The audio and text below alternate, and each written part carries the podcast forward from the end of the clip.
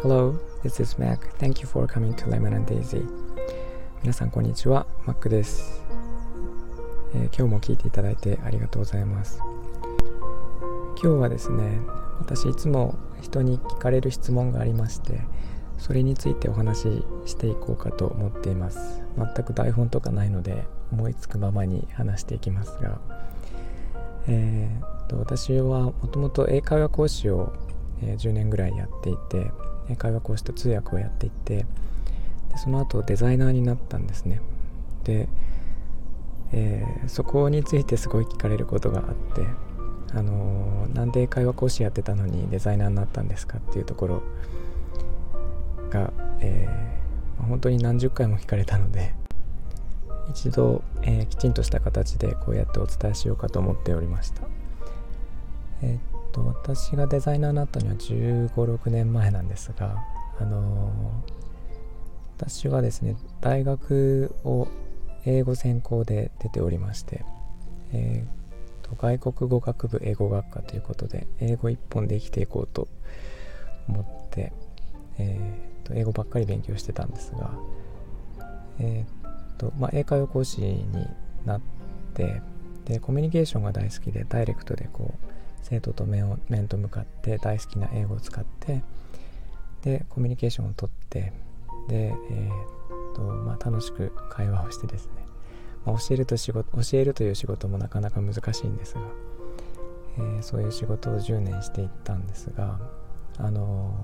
もともとデザインは大好きでその英会話スクールも営利団体なので、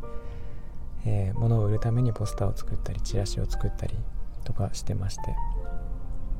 私も、えー、積極的に、まあ、自分でその時からですね、まあ、均等紙を持ってましてであのパソコンを使って、えーと、デザインをしてました。である時ですね、えーと、ホームページを作ってくれという話があってでウェブサイトを作ったことがなくてそのチラシとかポスターとかと違ってあのねあのご存知の方も多いと思いますが HTML とかね CSS とか JavaScript とかなんかそういうプログラミングの知識がないと、えー、ウェブサイトってもちろんできなくて。で最初は断ったんですね。すいませんちょっとわからないんでって言ったんですがあのお前しかいないからっていうことでやらされまして。で、えー、まあ仕方なくやったんですがその、ま、普通に Photoshop で絵を描いて作ってもウェブサイトにはならなくて。で本を買ってきてですね HTML、CSS の本を買ってきて、えー、自分で、まあ、スクラッチといってそのまっさらな状態からあの自分で打ち込んでいってですね、えー、ウェブサイトを作りました。なんとかできてでそれがですねあのとても好評だったんですね。でえー、チラシとかポスターとかってそのスクールに来てもらった人しか見れないんですけどウェブサイトっていうのはあの、まあ、世界中どこからでも一緒にして見れるようになるので、えー、それを見てすごくいいですねっていう声をいろんな知らない人から聞くようになってでこれはもしかして面白いぞということを気づきましてでよくよく考えると、えまあ、英語というのも一つのコミュニケーションコミュニケーションツールではあるんですがデザインももしかしたらコミュニケーションに入るんじゃないかと。あの自分が作ったデザインを通して、まあ、自分とか人の、えー、声をですね他の人に届けるということを考えると、えー、まあ、自分が英会話講師として10年培ってきた経験とか知識が活かせるんではないかと思ってそれで、えー、デザインの、え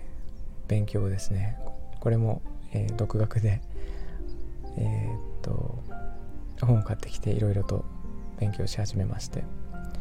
それでデザイナーになったというのが、え、きっかけです。でいざなってみてやっぱりデザインっていうのはコミュニケーションだとあの感じていますし、え、私の場合ですね、まあ、あの英会話講師として10年間生徒の前にこう立ち続けてどういう言葉をどういうトーンで、えー、どういうスピードでどれぐらいの音量で何回言えば生徒が分かってくれるのかっていうのはなんとなくその体に染みついているんですね。なのでデザインを作る時もあたかも、えー、生徒が目の前にいてその人たちに向かって、えー、見せる。絵を見せる。でそれが分かってくれるのかどうかっていうのをなんとなくイメージすることができるので、えーとまあ、コミュニケーションの手段としてのデザインという面では、えー、私は、えー、とても何て言うかなあの楽にそのデザインを作ることができるっていうところであの一種あの他のデザイナーにはない、えー、ところを持っているかなと思ってあのいます。ただねデザイナーってそれだけではなくていろいろ他の、えー、要素が必要になってくる。経験も才能も必要になったりしてくるのでそういうところはものすごく苦労しましたしあとはあれですね、えーとまあ、デザイナーとかプログラマーとかと一緒にこう仕事をしていくんですがあのそういう、まあ、最初私制作会社に入ったりしてその後銀行のインハウスデザイナーになったりしたんですけど、とその後独立したんですがあの基本的にはそういう制作会社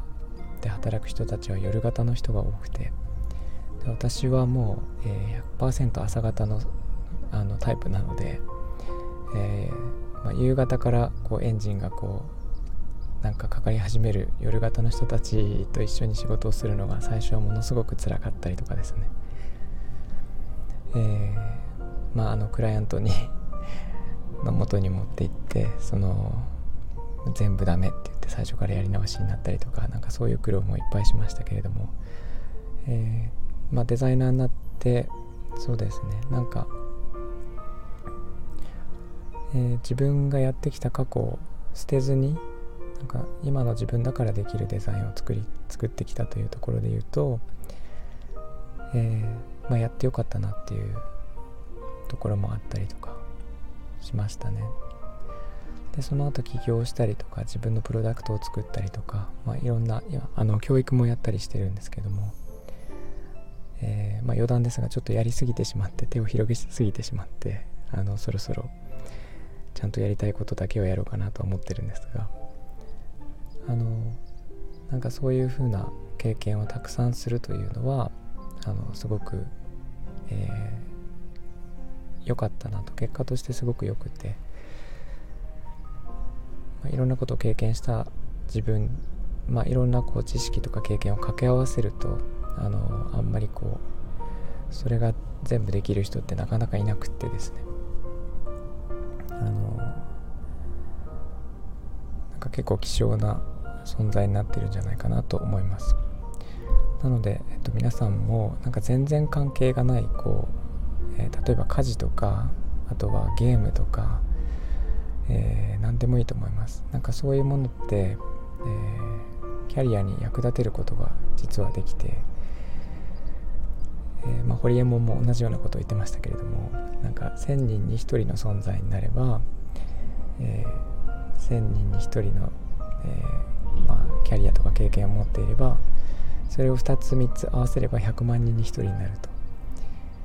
なんかそういう形でこう、えー、他のどこにもいない存在になれるかなと思っていて私はいろいろと手をつけてきたんですが全く後悔はしていなくてやってよかったなと思っています。これからそれをまとめていくのが大変なんですけどもあのとても、まあ、自分がやってきたことに後悔は全くしてないですね。はいということで、えー、と今回は、えー、私の、まあ、結構変わったキャリアですね英会話講師からデザイナーになったという経緯について、えー、お伝えしました、えー、皆さんのなんか、えご意見とかですね、ご感想をお聞かせいただければと思います。今回は以上になります。みんなが優しくありますように。Thanks for coming. I'll talk to you later. Bye bye.